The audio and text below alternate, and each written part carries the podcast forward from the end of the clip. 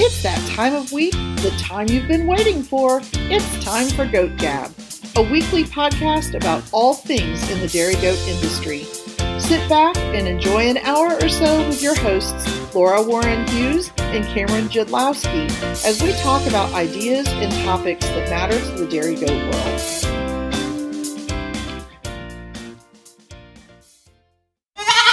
It is 2024, and we are so excited to welcome everybody to a new year and a new episode of Goat Gab. And as always, I'm one of your co hosts, Laura Warren Hughes from cold and snowy Don, Missouri. And I am your other co host, Cameron Jadlowski, coming to you live from western Minnesota, uh, but I do call Wisconsin, snowy Wisconsin my uh, humble abode here. And this week, we are joined by special guest, a uh, yearly delight, as we'll call it here, Mr. Craig Koopmann. Hi, Craig. Hello, I'll be your regular January visitor again. We love Craig, that. Craig, for the listeners that are unaware of who you are or what you do, um, uh, why don't you reintroduce yourself? Tell us about your farm a little bit and the listeners a little about you. All right. Well, Craig Koopmann, I own and operate Pleasant Grove Dairy Goats. Um, I have had goats for, I don't know, I've lost track, 36, 38 years now, something like that. Um, I think it's 38. I, I became an ADGA member in 1986, so it's been a while. Um, started with a couple goats, 4 H project. It quickly advanced to a commercial dairy. And since 1988, when I started shipping milk commercially, it's been a combination commercial herd and show herd. And that's important because it's a little bit about what we're going to talk about later tonight, I think. But I've been showing and running the commercial dairy since 1988. Um, for the first few years, I milked probably around 100 head, and let's see, six going on seven years now. Um, I my brother and I combined our herds, and we now milk 300 head as one herd, commercial herd, all registered, and we also do a bunch of showing. I show all around the country. I try to get to the national show every year if possible. Um, I've done quite well. I've had my share of champions. I've had national champion. I've had junior champion in multiple breeds. So I've been around, been in it a long time. Craig, you have known me your, my whole life, correct? Yes. I met your dad before you were born, so I've known you since then. Growing up, I was always that annoying kid that um, really, really uh, annoyed Craig. Maybe ate a sandwich or two out of his cooler at a goat show or not. Um, but I, I always found Craig's goats fascinating growing up. Craig, did you put him to work when he was a kid? Not really. I don't think so. He was just kind of that annoying little kid, but he obviously soaked it in and took in a lot of information and retained it because he's learned a lot both from his dad and from me and other breeders and he's now become a top breeder himself. So he's obviously was paying attention even though he was being that annoying little kid. Well thanks craig. I, I appreciate the the the high the kind regards. And someday i'll i'll uh, be able to chase you around the show ring here. Um uh, but it won't be with my alpines probably anytime soon but we'll talk about that at a later time. Uh, um, me and my me and my me and my four alpines. But nonetheless, let's talk a little bit about what's happening on our farms. Laura, how are your goats liking the snow? Uh, you know, it kind of surprised me.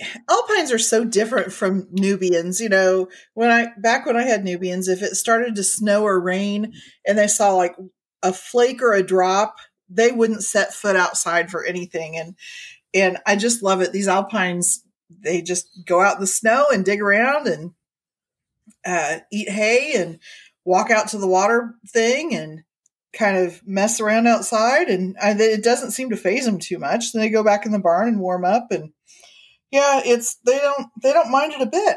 So I kind of like that. It's fun to fun to look outside and see see the coming yearlings out there eating hay out of their little hay feeder and yeah it's it's fine. I'm not looking forward to the frigid frigid weather that's supposed to come in the next week. So um uh, snow never bothers me but it's those those below zero with wind chill and ice that i'm just not really excited about. But um we moved the kids into a bigger pen this past week and they seem to like that a little bit better. And um, I didn't combine my kids with my yearlings like we usually do. And I have enough of them that are kind of pregnant at this point to the point that I don't think it'd be a wise thing to move them. Um, you guys ever run into that issue of combining animals and herds and realize you probably waited too late to do that? Yes. Um, I'm a little worried about making that move, as I'll call it there, um, because I know I need to clean out the one pen to make room for the 2024 babies, and I need to move the 2023 babies into the quote yearling pen. So a little concerned about that, but I mean, I can only have so much space, so I got to do what I got to do. Craig, when do your does like when do you start combining age groups? I combine them when they freshen. The day they freshen, they go from the yearling, pregnant, coming yearling yard to the treated yard. They're there for a couple days. As soon as their milk's good to go in the tank, they go right in with the milking herd that's milking.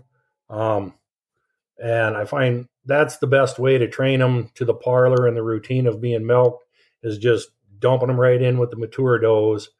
Um, now it's I have a little advantage because I'm freshening a lot of yearlings and I have a large herd. So it's not like I'm dumping one doe, one yearling in with five or ten other mature does. I'm typically putting four or five does every day, adding them to the mature does. So it's a mix of mature does and yearlings, and so they learn the routine with the parlor and everything. And but while they're dry, all the young stock before they freshen, they stay only with young stock. They're never put with older does, mature does until they freshen. I can imagine that the peer pressure really does help them to learn the routine of you know okay this is when we go to get milked and this is where you go and uh, nope it's my turn don't step in to my point in the line and and all that but um i could i could see that. Cool. And i can also see that it's good to have more than one because you know she'll she'd get picked on otherwise. Oh definitely. You put one doe in with a new group and they just they pick on them ferociously. It's I do that. I don't move does around a lot. I try to minimize the adding new does to new pens or whatever. But anytime I do, if I got to add a doe to a pen, it's minimum two getting added at the same time. So that way, at least if they want to pick on the new doe, the majority of what's in that pen has to split their attention among at least two does. And I try to put more in if possible, but at minimum two. I never put a single new doe into a pen of does. It's always multiple animals. Craig, do you notice more of a problem with one breed over another? No, not really. Um, I would say the Alpines are probably a little bit more aggressive in wanting to re reestablish the herd dominance or within that pen, I guess. The Saanens in general are less concerned about it, but not a whole lot of difference. You'll see some Saanens are they're going to pick on the new goat. I just wondered. Yeah, so that's that's where I am, Craig. What's new with you? Well, talking about as we're talking about moving does and introducing them to their combining different ages and such. We actually spent all day yesterday moving around, moving our yearlings. We're fortunate. All our mature does are kept under one roof. They're in pens under shed all the time. They don't go outside exposed to the weather. And we always try to time it this time of year, sometime around the beginning of January, before the first big snow hits, where we bring all the young stock up into the main barn. We clear out a section of hay and keep a separate pen for the yearlings to go into we spent all day yesterday moving the hay around and setting up the pen, getting the yearlings moved up there. And it's good because now we everything's under one roof and we don't have to deal with the weather when we're dealing with the animals, feeding, moving, anything we're doing with them. So it's nice to have that done because we just got hit with 12 or more inches of snow today. And they're talking 20 to 30 mile an hour winds with 40 mile an hour gusts today and tomorrow. So it's nice to have them all inside under one roof. So, and then beyond all that preparation yesterday, the last week or so, we've started getting ready for kidding. Um, we start kidding the 25th of January, our first doe is due, and we've got 115 total due before the end of January. So it's going to get crazy in a hurry. We've been getting the sheds ready, cleaning out and sanitizing all the, the kids' shed, the nursery, so to speak, getting it all sanitized and ready to go. So we're actually a little ahead of schedule. Usually we're trying to get that all done the last week before freshening starts, but we're a little ahead this year, so that's good feeling. And now it's just kind of sit and wait and prepare for kidding season to start in about two weeks. Craig, I just want I want to make sure I heard what you said correctly. Between the 25th of January and the 31st, so that's six days. You have how many does due? I have 115 does due in those six days. And just to shock you a little worse, 100 of those 115 are due in three days. Oh my god! oh my gosh! So, so you have stocked up on um, Death Wish coffee and NoDoz and maybe some meth or something like that to keep you going. I don't, I don't know how how are you going to do that? Mountain Dew, and I don't sleep for a week. Oh my god! Oh my gosh! That's the secret. Wow. I will never complain about being busy ever. Uh, Craig, I want to. Can you hear? Um, could I want to circle back here, Craig, on a question or something you said where you talk about dumping the milk. How do you do that in your parlor, uh, where your uh, bulk tank is connected to your milk system? Like, how do you dump individual goats' milk? We keep treated does, as we call them, in a separate pen. Um, the way our barn is set up, we parlor holds 32 heads, so we generally keep 32 goats in a pen.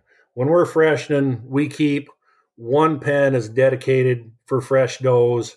And because we dry treat the majority of our does, we have to dump the milk for three to four days after they freshen. And we test all the milk for antibiotics before a fresh goat goes in the tank.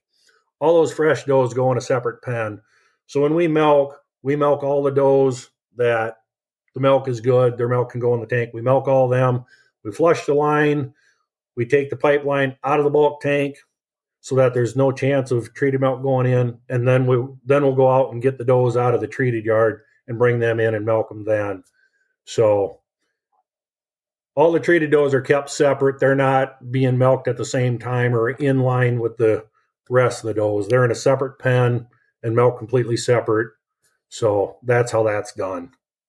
So, do you have like a portable milk machine that you use to just milk those, or like how does it work with like the obviously the milk machine being connected to the tank? I'm just curious on the logistics side of it.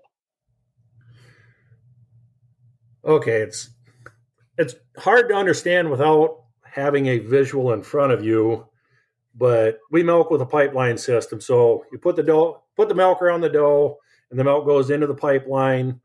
It gravity flows into the milk house into what we call a receiver jar, and it's basically a five gallon jar, and it's got a sensor on it. When it gets so full, there's a pump on it, and it flushes it through the line into the bulk tank. So when we are done milking, we run all the milk out into the bulk tank. We flush a little bit of water through the line to rinse it out. And then we take the pipe out of the bulk tank, disconnect the pipeline from the bulk tank, so to speak, so that the pipeline is now dumping into the sink. So that way it's no longer dumping into the bulk tank, it's dumping into the sink, which just goes down a drain and out to the sewer system. So we disconnected from the bulk tank and set it up into the sink, just like if we were going to wash the whole system. It's set up that way, and then we will milk the treated does. So all their milk is getting run into the sink and then down the drain. But we can also, if we need that milk for something, occasionally we have people want to buy a colostrum from us. And to save that, we can pull milk out of the bottom of the receiver jar. But generally, any treated doe, any fresh doe with colostrum, we're just milking them same as we would anything else with the milker in the pipeline, but it's coming into the milk house and it's going just going through the whole pipeline and down the drain rather than into the bulk tank. So I hope that gotcha. answers the question. It's not a separate individual milker or anything. It's simply we get done milking the good does, we flush the line, we disconnect the line from the bulk tank, and then we milk the treated does and the milk gets run down the drain. No, that makes that makes sense. Thank you for explaining because I have often thought about how people do that with treated does and all sorts of stuff, and I'd hate for you to use another uh, milker. I just imagine you with a portable milk machine around, and just milking all thirty-two of these does there in your parlor. No, they all get milked at once, right in the pipeline, and that's another one of the benefits. People think I'm nuts freshening so many in such a short period of time this is another side benefit. All the does are treated at the same time, so it's easier to milk them like that and then dump the treated milk down the drain and flush the line. You get later in the year, if I happen to have a treated doe that's treated for mastitis or something, we will mark mark those does up. Knock on wood, it rarely happens, but we will mark mark those up does up with livestock paint on the rump and on the udder so we know they're treated and their milk's got to be dumped. And because it's rarely ever more than one doe, we'll just milk that doe by hand when she comes in the parlor. And because she's all painted up, we know who she is, and it's just milking one doe by hand. So gotcha. That makes that makes sense there on that. That is very interesting. Thank you for explaining that. So, Cameron, you have anything going on with you? You have a little bit more of a break before babies come. Yeah, we're still sitting on about a month of milkcation. We're going to take another vacation here. We just got back from Mexico um, with the president of the American Dairy Goat Association, big, big uh, uh, Dr. President Ed Jadlowski. Um, we go to Mexico, so we came back from that. And boy, oh boy, am I thankful for my chore help. They are so great to work with. They're so easy. They understand the goats. They text me when there's goats in heat. Yes, I did say goats in heat. Yes, we are still actively trying to breed one uh, goat. Uh, that's my wife's project, not mine. I'm not dealing with that. That's her problem, not mine. Um, that's why she is a reproductive veterinarian, and I am. Yeah, not. but Karen, your yeah. wife, your problem. No, no, no, no, no. It's it's not my. It's nope. It's a Toggenburg. Okay, it's a Toggenburg. It's not my problem. the the the two destructive alpines. The one is going to science. The other one is going to meat. So like, I'm not worried about it. Like like I'm I'm done. I'm done worrying about my problems of breeding goats right now. They're my wife's problem. So uh, in addition to that, I spent a good chunk of change and bought fifteen thousand pounds of hay I generally don't like to buy hay in pounds, but that's how my hay guy that I like to buy hay from um, sells it. So again, it's I have 30 goats. I bought 15,000 pounds of hay. You can quickly do the math if you would like on how much uh, hay per goat I got. Um, however, I will not because that makes me sad. I'll make you feel a little bit better, Cameron that 15,000 pounds of hay you bought dwarfs compared yeah. to the six semi loads of hay I bought last summer to get me through the winter. So, so how many pounds? I'm curious, Craig. Um, I'll let you do the math, but it was about about 120 tons. So 120 times 2,000, 240,000 pounds. Is that the right math? Yep. Yep. Yep. God. Wow. So, for the listeners out there, I just did it on my iPhone. It's 1.4 million pounds of hay. And Craig, how long will that last you? Um, we go through about 250 ton of hay a year. Okay. I don't know. You got to do the math on that. I don't deal with pounds on hay. I deal with tons. You know, That's- this is very quickly turning into goat depression here. I mean, Yeah. talk about the worst kind of goat math to do is figuring up how quickly you go through hay. you go you go through half a you it says according to this Matthew, you go through half a million pounds of hay a year.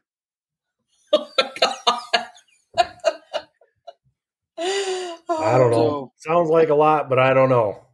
Oh my gosh. Cameron, I'm- what's something happy? I know you have something happy to share. Oh, what? I, oh, I I did a thing. Okay, so I did a thing. I'm not telling anybody. I did a thing, and I spent a lot of money, and I got a new purchase coming, and it's gonna be here in like April, and I'm so excited for. It. That's all. That's my that's my other thing there. You're not going to tell us what it is? No, it's coming though, Laura. It's Does it coming, Laura le-. Does it have four legs? no, it's a lot more expensive than four legs. It's probably got four tires and a gooseneck on it. That's my guess. Yes, Craig, you are right. I went and bought. I put a down payment on a trailer. I kind of think I knew that too. Laura, like I mean, they bought a new that. truck. I He's know. got lots of goats. Obviously, he needs a nice trailer, so only stands to reason that's what he's buying. It sounds like fun. I think that's exciting. Uh, I never want to buy a new trailer again, but I know I'm probably going to have to do it because it's just we're going to get this one and it's a custom build and I can't wait. Maybe I'll take the listeners for a tour off that on Facebook, kind of like you know my cribs on MTV, my trailer. Um, they're on that, but we we're really excited for it. And this thing was designed for goats and long hauling, and I can't wait to go to go, go some goat shows with this. So, that's why um, exciting. So East Coast and West Coast Nationals, here you come. East Coast, West Coast, baby. We going maybe Mr. Worldwide over here. Sounds awesome. Cameron, do we have any ad good news that we want to spill Oh, before we get on to our amazing topic?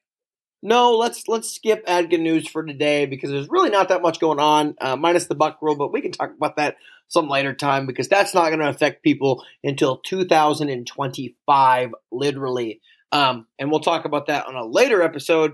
But let's talk about Craig and catching up with the Koopmann, as I uh, called this episode here. Catching up with Craig, catching up with the catch up, catching up with Coop, as I've called it here. Ah, Craig, I like to start every episode with a very simple question for you. In 2020 in 2024, what is the current outlook for the commercial dairy goat producer? I think it's a very strong outlook. Um, from my viewpoint, anyway, milk price is strong. Little over a year ago, we got a significant bump increase in our milk price. And as far as I know, they've held it the same this year. But it's a strong milk price. We can make money at that milk price. And there's still a strong demand for cheese. As far as I know, the cheese plant is running basically 24 7 all week long. They've got the employees there seven days a week, running three shifts, I think every day but Sunday. So, as far as I know, it's a strong outlook both for the milk price on the producer's end and the cheese demand is there. So, obviously, the plant's going to continue to want our milk. Oh, that's exciting. Yes, it is there in that. So, since I've moved to Wisconsin, I've gotten a little bit more akin to the rumors and what's happening in the commercial world there. So, um, I'm kind of curious from your perspective, what trends are you seeing from commercial dairy goat producers um, in 2000? If you saw them in 2023, and you think you're going to see them in 2024 as well. Um, I know the one trend I'm seeing, I don't know if this holds true in Wisconsin or not, but commercial herds in Iowa, a lot of the commercial herds are Amish dairymen. And the trend I'm seeing is the Amish are getting a lot more serious about the health of the animals and more specifically disease testing and with CAE and even CL. There's a lot of those Amish producers are trying to go CAE negative and abscess free, and you're seeing it in the market. There's a stronger market now the last year, and it looks like going continuing into 24 that tested CA negative animals or from herds that are tested negative are much more valuable to the Amish producers than herds that are not tested or unknown status. So that's the trend I see is more health concern and focus for the Amish. And I think they're seeing a benefit of better production, better longevity because of the more greater focus on health and testing. So you, I think that's the biggest trend I'm seeing right now, at least in Iowa. Are you seeing commercial herds getting bigger or staying the same? Um, hard question for me to answer because I'm I'm I don't really pay attention to the size of the herds. I will say I think the number of goats being milked in the upper Midwest is staying pretty steady, maybe a slight increase. Um, I think there's a slight trend towards bigger herds, but not more herds. I think there's more herds added every year, but they're replacing herds that are getting out or selling out for whatever reason, various reasons. But I think there's a slight trend towards bigger herds, and I think that's a push kind of from the cheese plant. Saputo is a big company, started in the cow world, and they're still huge in cows. Bought into the goat world, I don't know, eight, ten years ago.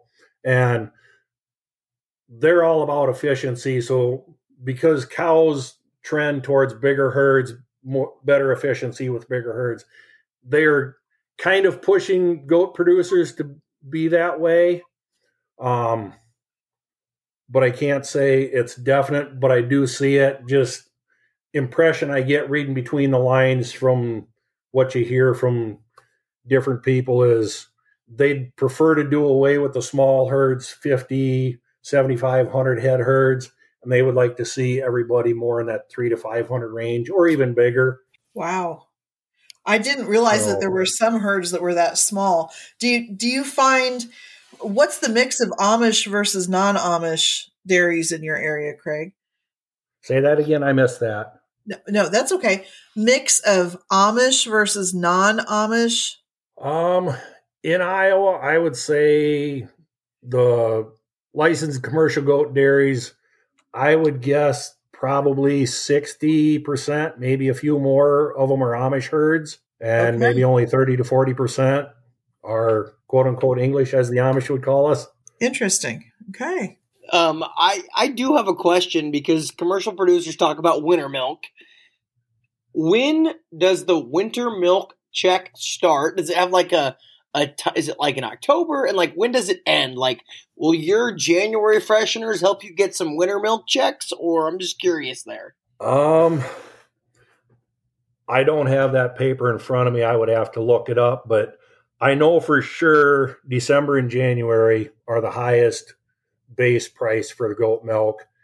I think February is also, and possibly November. So, um, so if it is those four months, because I believe Saputo now has they have a base price for winter and a base price for the rest of the year. It used to be there was like four time periods with four different base prices. I believe Saputo has now gone to just two, and I think it's November, December, January, February is one base price, and March through October is a lower base price. So November through February is considered winter milk. Um, I do get it because I'm milking full lactations. Um, so I'm getting the high price in November, and I'm also getting the high price in the last week of January and all of February when I'm starting to freshen. So all those fresh does, I get a month of the high price with from freshening then. So, and I also milk a group through. Um, started about four years ago. We started milking a group of does through. This year we're milking 65 head straight through. So we're still milking 65 every day right now. And it works out with the higher milk price through the winter. It justifies milking them even with the lower production through the winter. So you don't get a, a milk vacation. No. No. I used to, and I enjoyed it, but when I joined the commercial herd, when my brother and I joined our herds, then it became almost, I hate to say this, but I almost came, became bored in the wintertime because of how we were splitting up the milkings. I got bored through the winter when we were dried completely up. So, and there was other reasons we went to milk, milking some straight through, but it's, it keeps me active and keeps me moving. Whereas I used to dry up, we dry up right before Christmas. It made the holidays a lot easier, getting all the various family functions. We would dry up right before Christmas, and we would have four to five weeks where we were completely dry and not chipping any milk. Um, but now for the last four years, we've milked through, and it's it's not a big deal. 65 head, it only takes 45 minutes to milk and feed everything, so it's still it's not a lot of time out of my day. It's still the winter months are still pretty easy, relatively speaking. So a semi vacation then. Yes.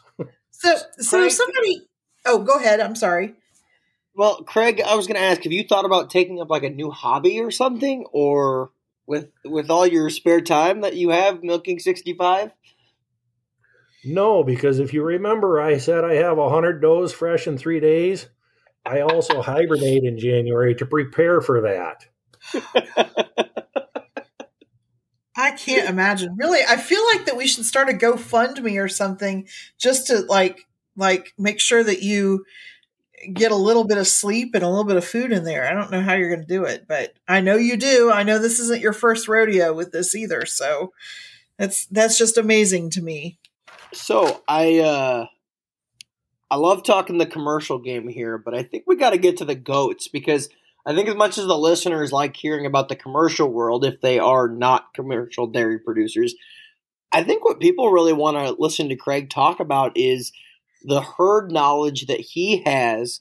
And my dying question I have, and the first one that came to my mind that I've been waiting to ask for 365 days is how did the Alpines come to outnumber the Saanens based on what I saw in the herd brochure? Well, it's actually pretty simple. Um, when I started out was first milking commercially, it was pretty much a 50-50 split. And one of my mentors, Matt Gansmer, lived in Dubuque, less than 20 miles from me, owned the Stardust herd of purebred Alpines. And when he decided to retire from the goats and got out, I bought his herd in basically December 96, January of 1997. So I added 37 does from him, bought his herd out. So adding those 37 alpines at that time tipped the scales and made the herd, took the herd from basically 50 50 ratio to about two thirds alpines, one third Saanen. And it's stayed roughly there ever since. Um, at one point, it seemed like my alpines were really taking over. I even noticed it, and I counted one day, and I was over 80% alpines and only 20% Saanens And I decided at that point, I'm like, I got to focus a little bit on the Saanens, bring them back a little bit. So for two years, I kept extra replacements on the Saanens. I intentionally did just to try and build them back up a little bit. But it's been hard to do that because it seems like there's I don't want to say more demand for my Saanen doe kids, but more demand for a higher percentage of them, maybe is the right way to say, because I have fewer of them. So if the demand is the same for Saanens and Alpines, I'm selling a greater percentage of my Saanens. So it's been hard to increase the number numbers on the Saanens because I have demand for their for the Saanen kids too. So right now I'm running basically 70% Alpines, 30% Saanens. And I think it's probably going to stay that way. Well, that that makes some sense there, and I've always kind of wondered it as well because oftentimes you go to a goat show, you see Pleasant Grove, and you do see a a pretty decent split at some of those club shows there. Yeah, a lot of the shows I go to, it's it's about a 50-50 split on the Saanens and Alpines that I'm taking, but a lot of that has to do with putting goats in the classes. And the last few years, now that my kids have gotten older and moved on to college and now graduated from college, they're not going to shows with me anymore. I have less help going with me. A lot of times, in fact, I'm by myself or I'm dragging along one nephew and they can't show as well or handle the does as well. So I'm only taking one or two per class. And it's the class breakdown. It kind of decides what does I'm taking. And that kind of dictates half Saanens, half Alpines when I go to a show. I mean, Blake is a great help. And yes, he's he such is. a sweetheart. He's such a cutie. And he is getting better at shows. Um, I don't know if you remember down at your Illinois show last summer, Cameron, but he was down there and I had multiple does in a couple classes and I had him show and somebody took some pictures and a little bit of video of him showing or both of us showing and they sent them to me and I went, holy crap, he's been paying a lot of attention because he is doing a pretty darn good job of showing them. And it's I don't see it when I'm showing because obviously I'm focusing on the doe I'm showing, but it was nice to see those pictures and a little bit of video. And he's really doing a good job. So it's he's always been really good help with haying and graining, and doing the stuff back at the pens, but he's taken more of an interest in showing now. And he's obviously soaking it up because he's doing a good job showing them.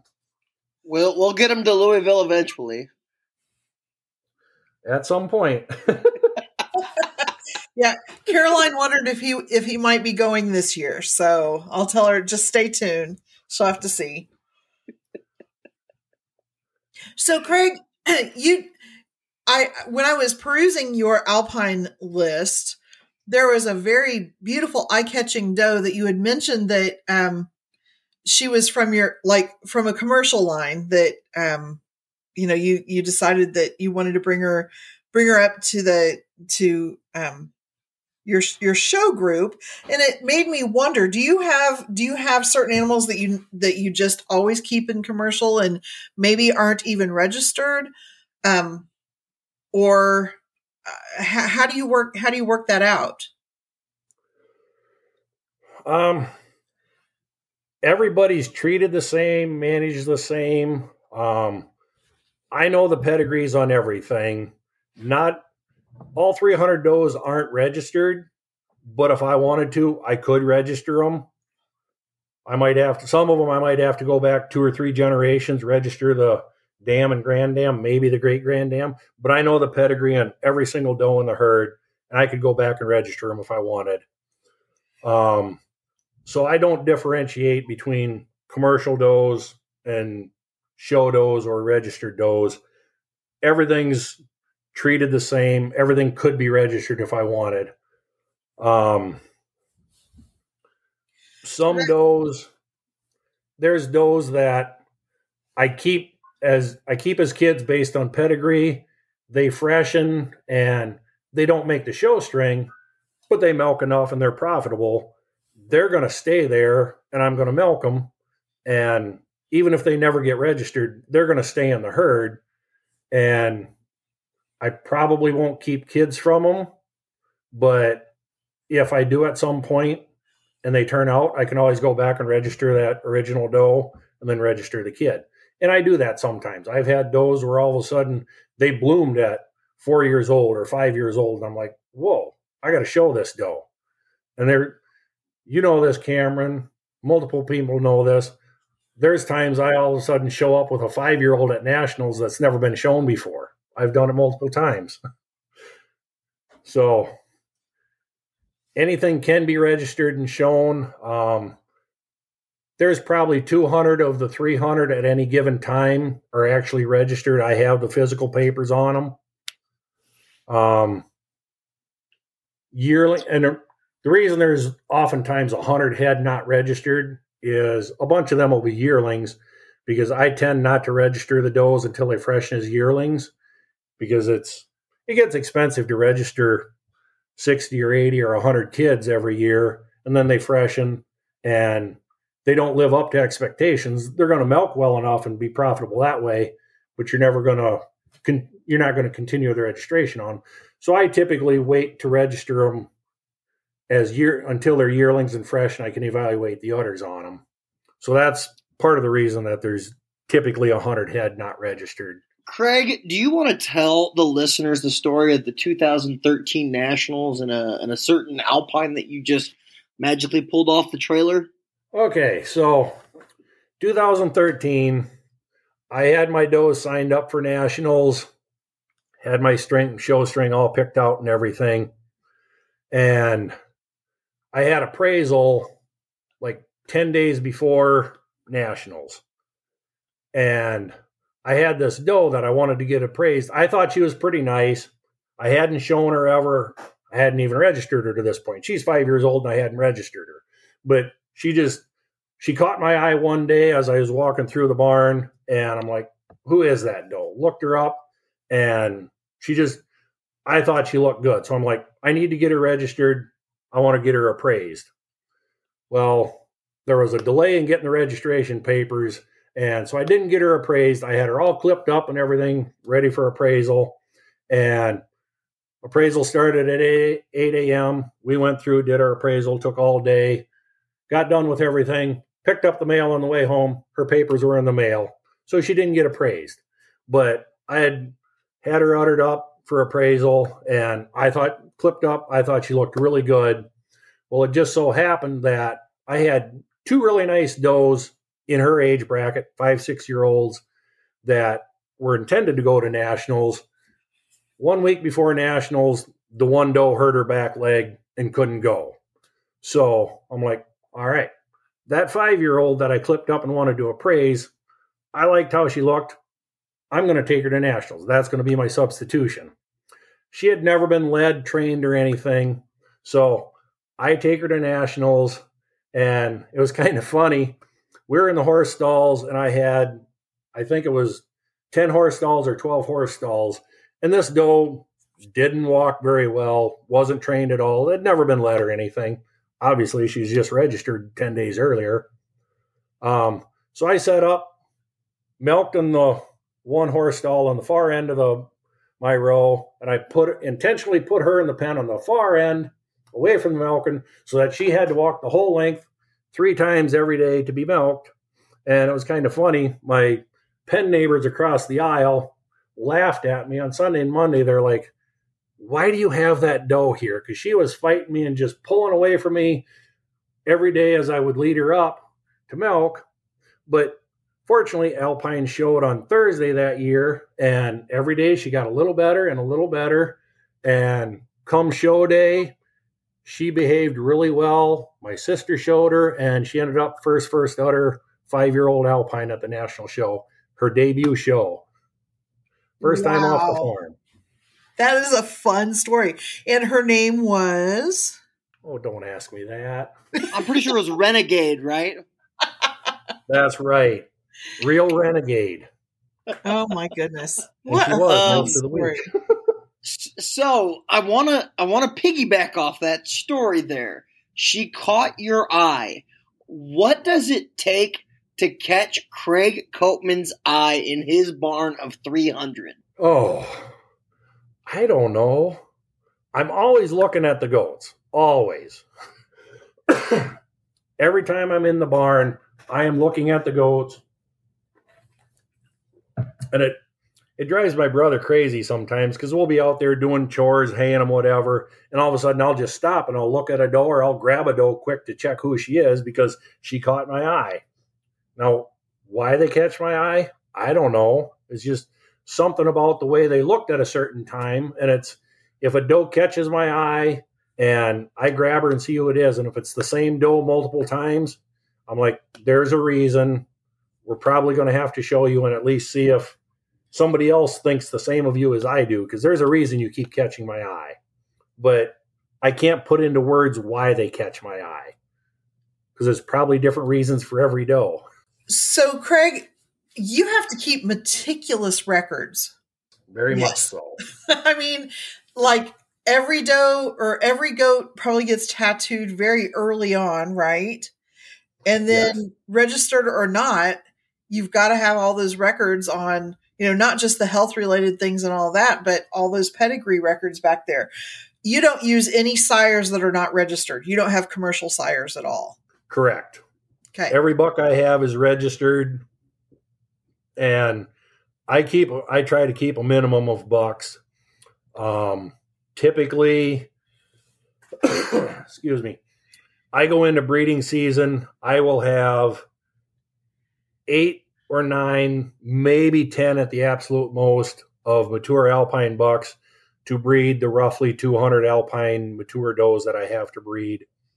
And I will have two or three Saanen bucks, mature Saanen bucks to breed the roughly 100 head of Saanens that I need to breed. Um, if I'm going to have a buck, he needs to justify himself. And to me, that means breeding at least 20 does. If you're not breeding 15 to 20, 25 does a year, why do you have you? Why do I have you? I can spread, if you're only breeding eight or 10 does a year, I can spread those 10 does out. That's only one more doe for each of the other bucks. That's nothing to cover. So I want a buck that I'm going to use. And it also helps prove them out because the more you breed to each buck, the more kids you're going to get. And the more kids you get out of each buck, the more it proves them because it proves them out the more you get out of them. You see see the consistency and see what he's really doing versus just getting a few kids from him or freshening a few daughters from each buck. So that's why I do that. And because everything is in the herd, I don't differentiate commercial from show herd. Everything's registered or can be registered.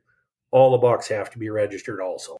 So, talking about those bucks there, how do you decide? Obviously, a goat catches your eye, or but how do you decide if you're going to keep a buck from that specific doe on your herd? You got 300 goats. It's a lot of that's a lot of bucks to pick from. Obviously, not all of them deserve their nuts, but which one of those deserve to keep their nuts and stay at Pleasant Grove uh, Dairy Goat?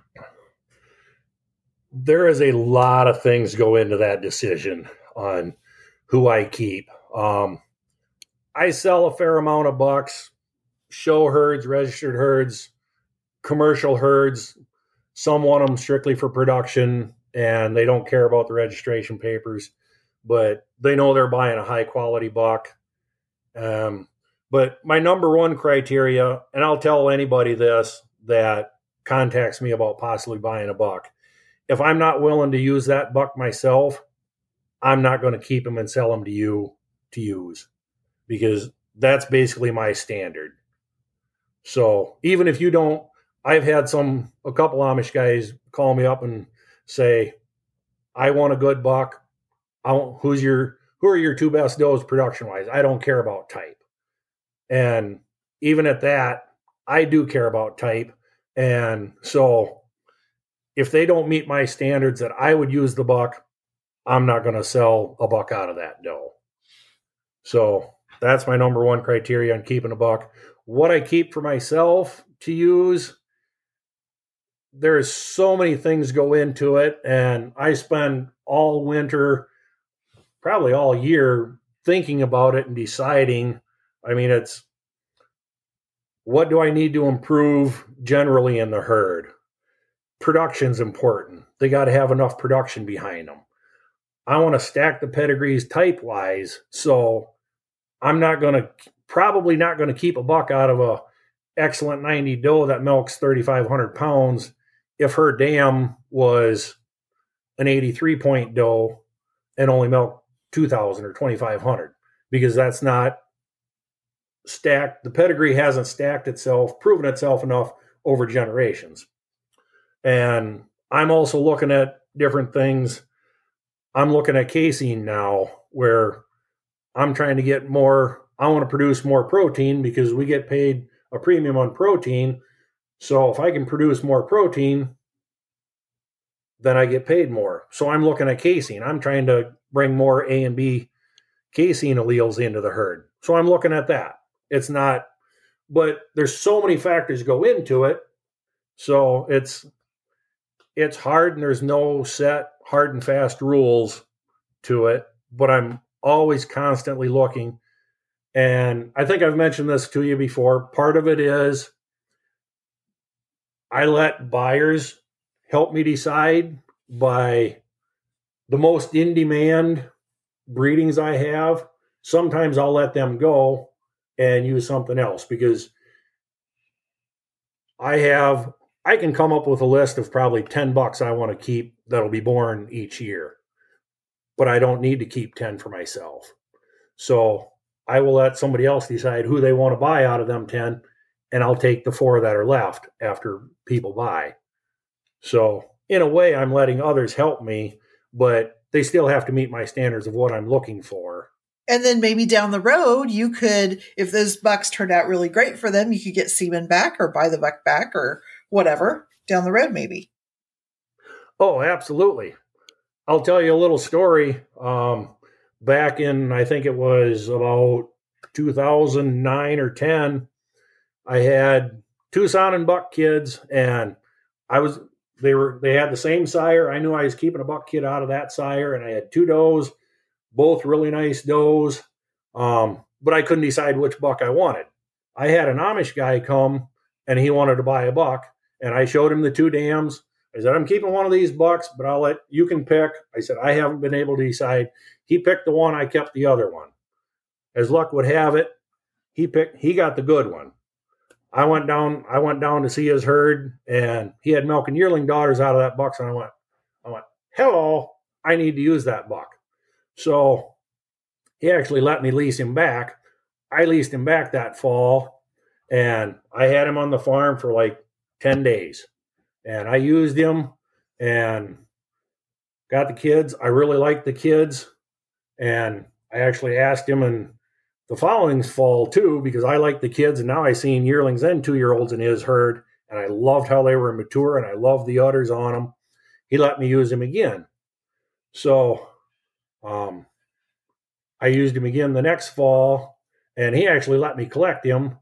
And the buck is it's a Saanen Buck named Pleasant Grove, the one I got. Oh. Now, if that name rings a bell, it's because he was the 2013 and the 2017 National Premier Sire at the national show. Pretty illustrious buck. Yeah. Wow. I owned on paper, but I technically never owned because he didn't want the registration papers. But when I used him, obviously he had to be registered. So I registered him. And because he was, he didn't want the registration papers and was never going to register kids out of them, I just registered them and the papers stayed in my name.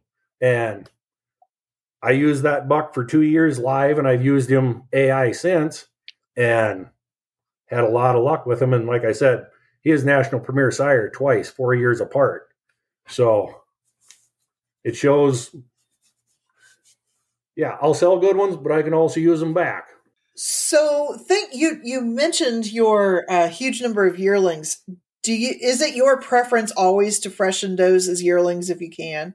Yes, absolutely.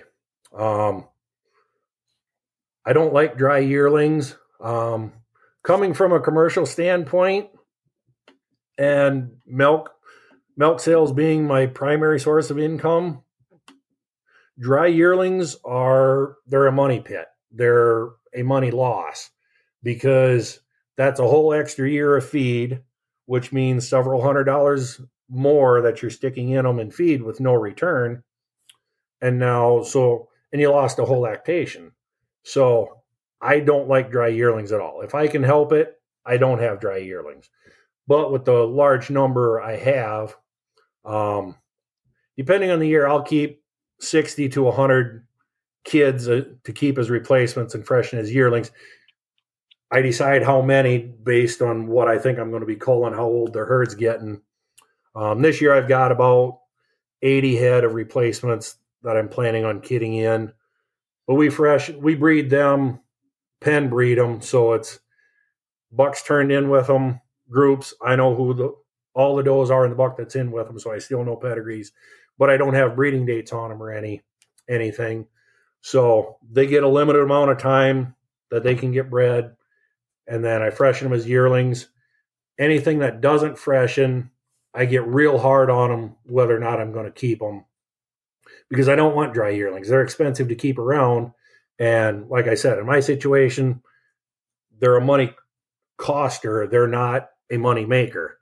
So I don't like dry yearlings, and I may be a hypocrite because I've had some, and I had a dry yearling in the spotlight sale this year, and I've showed a couple of dry yearlings the last four years. I think I showed a dry yearling every year the last four years. But if I get, say, I end up with six dry yearlings after I get done kidding, I'll go through those dry yearlings, and you have to be the top of the top. Not just that you made the cut that I kept you last summer as a keeper kid. Now you got to be probably in the top 10% of the herd to be kept. Or else I'm going to, if I like you enough type wise, I might register you and sell you as a dry yearling to a show herd if somebody's looking. Or else I'll just, if they're, if I don't think they're good enough for that, I'll just straight up cull them, take them to the sale barn, and cut my losses. So I love that. I love that. Take them to the sale barn.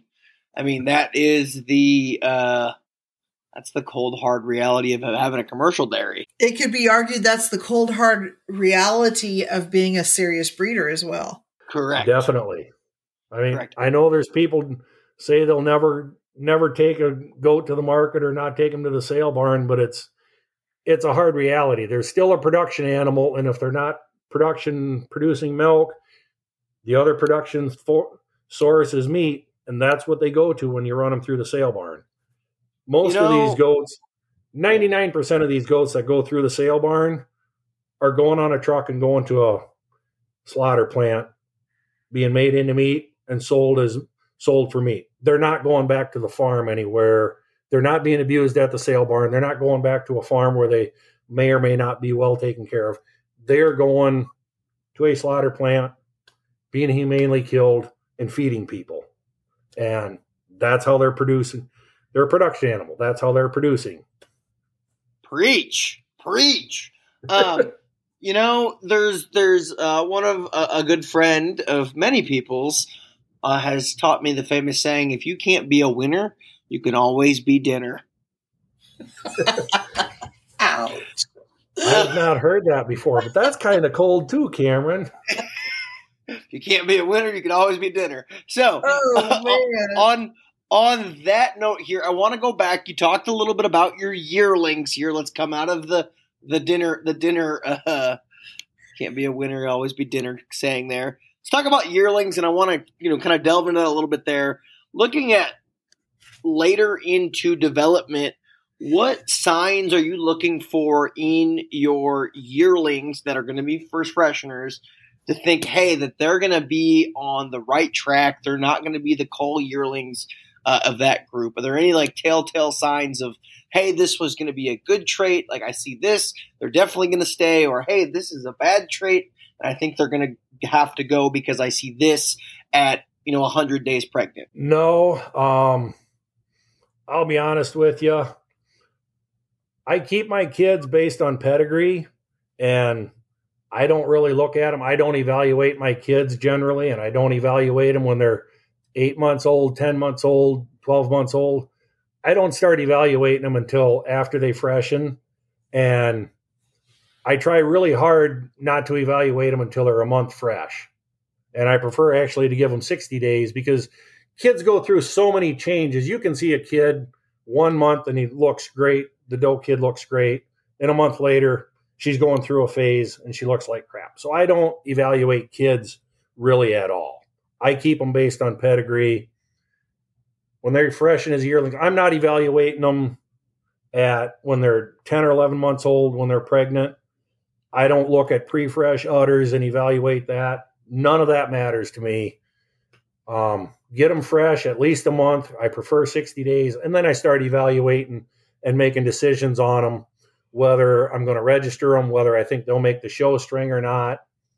And one of the, I think one of the cool things is I'm sort of doing it anonymously when I'm evaluating my yearlings because I don't know who everybody is. I got to check the tattoo to know who these coming yearlings are because they've all just been kids and I got to check tattoos to know who's who. So when they freshen, I don't know who they are. I don't know their pedigrees. So I'm I can evaluate them honestly and kind of anonymously without any of that bias. Well, she's out of this buck. She she should be this. And you know, that can kind of maybe skew your evaluation over. For the most part, it's kind of anonymous and I'm evaluating them without knowing who they are. And then I'll make my list and I actually I try to go through them and once I get them all fresh, then I will pick a night and I'll go through the barn and I will by this point usually once everything's fresh, we separate out the yearlings and put them all in their own yard, the milk and yearlings in their own yard. So when I milk, a whole set is all milk and yearlings. So I will pick a night and I'll just go through the milk and yearlings and I'll look at those does and I'll kind of I'll make the list. I'll go up front and I'll write down all the tag numbers and then I'll walk behind them and I'll kind of make a decision on them. Do I think this doe is hot? Not too many of them hit that criteria early on, but some do. Do I think you're a show prospect? Do I think you have potential? Do I think, nah, I don't really care for you? And and then I do that. I'll go. I'll wait about three weeks later. I'll come back and I'll do that again. And then about three weeks later, I'll do that again. And then I I put all that in my computer, and then I have I have my list. And if there if there's a doe that I see, she made the hot list or she made the show list all three times, she's getting registered right now, and she's going to be in the show string. And I also look as there, and I see it lots that there's does. Okay, there's some potential there, but the third time you evaluate them, I'm like definite show doe. So you see that change in them, but that's kind of how I evaluate the yearlings. And a lot of it is I'm looking at udders and feet and not feet, legs, legs set on them because we milk from behind. So I'm not seeing the bodies for the most part, other than how much are they starting to fill out, maybe some depth of body, but I'm not seeing them from the front, how they walk or anything. It's a lot of my evaluation is on the udders, on the rear leg set, and rumps too. So, but that's kind of how I evaluate them and pick out my yearlings. Um, I don't cull a lot of yearlings because it's kind of a kind of a grace year. I want them fresh and milking as long as they're making milk and they are above break even, I will give them a chance. Um, but I rarely call a yearling before 30 days old, and I would say probably 80 to 90% of the yearlings I freshen will stay all year and get freshened back again. If you if you make if a yearling makes it to 90 days, you're probably going to get freshened again as a 2-year-old. If you don't start producing really well as a two year old. That's where I cull hardest is probably in my two year olds. So two two things here. One, do you sell tickets to the yearling evaluation? And if you do, where can I buy one? No. I don't even tell anybody I'm going to do it. I just randomly decide one night tonight's going to take a while to milk. I'm going to evaluate my yearlings nobody knows. I don't even know it until I walk in the barn that night. Does your does your brother um does he kind of give you free reign to make the, make that decision on the the show show string and register group or do you guys have to banter back and forth on some of them? No, I have free reign on that. Um he's not into registered animals or showing at all. It's strictly to him all 300 head are commercial does, and that's what he looks at. He has no desire to register them, market any genetics, do any showing or anything. So that is all on me. That's good and bad then. Does now where least- we do get into some bantering is when a doe he thinks she needs to be culled, and I still see the genetic potential in her but she's maybe barely break even on production. And if she wasn't a top end show doe or a marketable genetics, I would definitely be calling her. And that's where we get into the back and forth because he wants to call her. The commercial part of me says, yes, she needs to be called. The registered part of me says, no, you can market those genetics yet. So that's where we get into the back and forth and we discuss it got to have good communication and we go back and forth and come to a conclusion. Gotcha. I want to continue to go down this path here because I find this fascinating. So, a good chunk of your uh, yearlings will survive the the first cut, the yearling cut. Then you get to your two year old year, and this is where you cut harder. Where do you take that? So let's just say you have hundred yearlings, you have hundred kids fresh out, you have ninety two year olds now. How much do you thin those two year olds down now? Um, I'll probably cut 20 to 30% of them in preparation for doing this, I kind of I went through and I did a breakdown of my herd based on how many I had each age bracket in 2023 and when breeding season came, so basically the 1st of September, I had 88 head of milk and yearlings and I only had 56 head of 2-year-olds. And I want to say I had like 80 milk and yearlings in 2022. So out of them 75 to 80 milk and yearlings, only 56 made the cut as two year olds. So that's pretty math, steep. 20 to 30% of yeah. two year olds don't make the cut. And a lot of that's on production. And as you go from two to three, what's the? I'm curious now. Let's can. I want to continue this because I'm super curious. Two to three, where do those numbers go for that? Um, by that point, basically the reason you would get cold is for illness such as mastitis or something, or not breeding back and being an average producer. Um, typically, I don't cull a lot of three and up unless they have some issue such as health problem, won't breed back, etc. So, like, go back to my numbers last fall of how what I had come breeding season. There was 56 two year olds. There was 49 three year olds and 49, 48 four year olds. So pretty steady numbers in that prime age bracket of two, three, and four year olds. The numbers stayed pretty much the same. And there's always the little bit of difference is probably you have attrition from kidding you have a bad kidding, rough kidding, and a doe needs to be cold, or rough kidding and she dies. It happens. So that's that's probably that's the other way that I can lose a doe from a doe leaves the herd age after age two, you know, when they're three, four, or five, is a hard kidding or an injury, something like that, or dies as a result of kidding. So, but yeah, like I said, the biggest, the hardest call is as two year olds.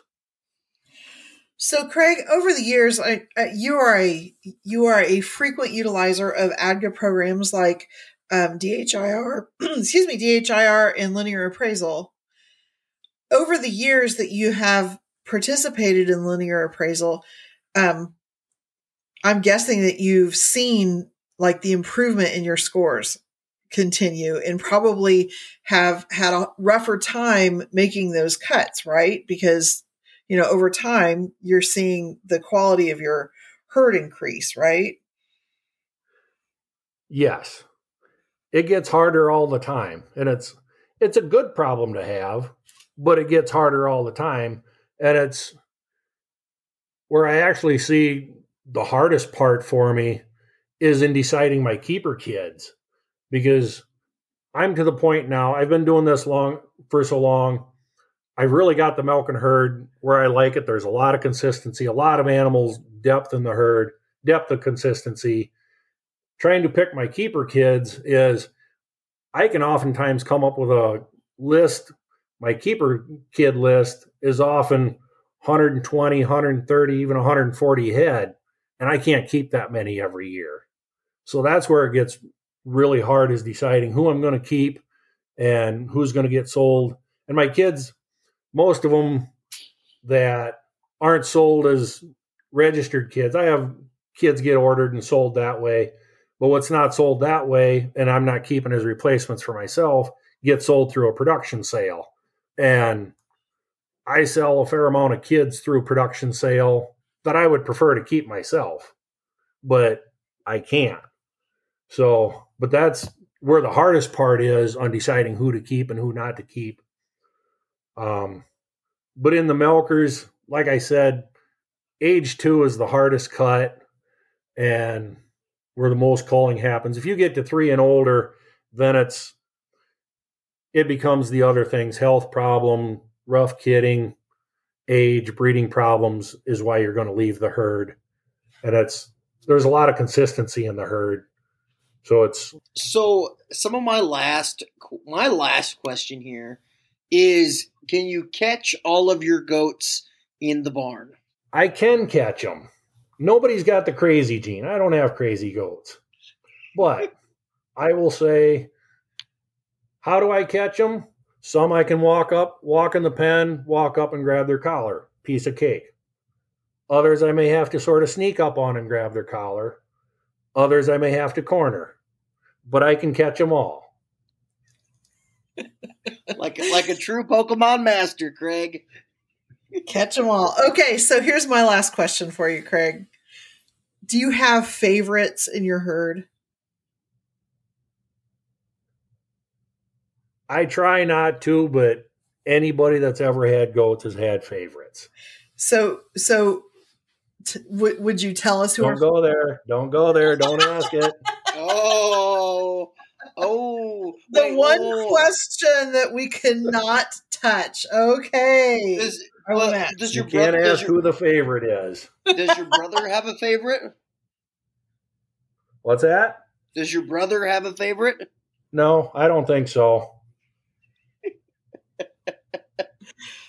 he's got a couple that he would say, "I hate that goat. Why do we still have her?" But he don't have favorites. That's his coal list goat, right? yes. oh, that's funny.